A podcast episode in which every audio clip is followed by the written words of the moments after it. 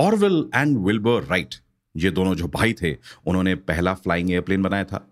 उनकी एक cycle repair की दुकान थी मतलब वर्कशॉप था। उसी दुकान में उन्होंने पहला एरोप्लेन बनाया।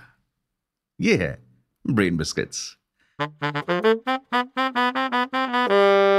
1418 में एक इटालियन इंजीनियर जियोवानी फोंटाना जिसे डेला फोंटाना भी कहते थे, उन्होंने एक चार पहिए प्लस रस्सी के सहारे घूमने वाली गाड़ी बनाई। अब इसको यार कार समझे कि साइकिल मुझे नहीं पता। अब मुझे पूछो भी मत। पहिए पे गियर थे जिसको रस्सी खींच के घुमाना पड़ता था, जैसे आप कुएँ में से पानी निकालते हैं। उसी तरह। जर्मन एनिस्ट्रोकैट और इन्वेंटर कार्ल ड्राइस इन्होंने भी एक अपना साइकिल का वर्जन बनाना शुरू किया, जिससे पहले लोग रनिंग मशीन कहते थे। साइकिल नाम तो बाद में आया ऑफकोर्स ये जो रनिंग मशीन थी ये ज़रूर साइकिल की तरह दिखने लगी थी थोड़ी थोड़ी आज के साइकिल्स की तरह। इसमें लेकिन पैडल्स नहीं हुआ करते थे। पैरों से धक्का मारना पड़ता था, जैसे छोटे बच्चे साइकिल पर अक्सर करते हैं। ये रनिंग मशीन बड़ी पॉपुलर हुई, जिसे लोग हॉबी हॉर्स भी कहने लगे। कार्ल कैच नाम के एक जर्मन थे, जिन्होंने इस हॉबी हॉर्स को, इस रनिंग मशीन को पेडल्स लगाए और 1862 में ये चीज़ हुई। लेकिन अभी भी बहुत डिबेट्स हैं कि भाई ये पेडल्स वाली साइकिल सबसे पहले किसने निकाली? बट इस चीज़ का पेटेंट कैच को नहीं मिला पियर लिमेंट को मिला, जिन्होंने इस पेटेंट के लिए अप्लाई किया था।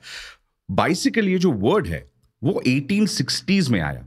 And it was coined in France and वहाँ से बाइसिकल ये वर्ड दुनिया भर में फैला।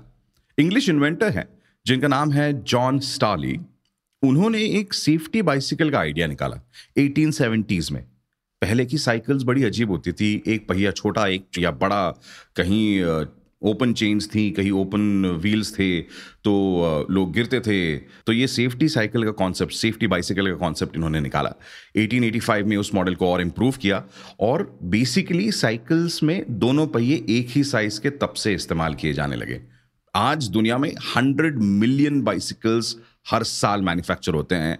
एंड एक बिलियन दैट्स एक अरब बाइसिकल्स दुनिया में यूज़ की जा रही हैं।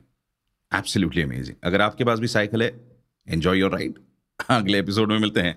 ये है ब्रेड बिस्किट्स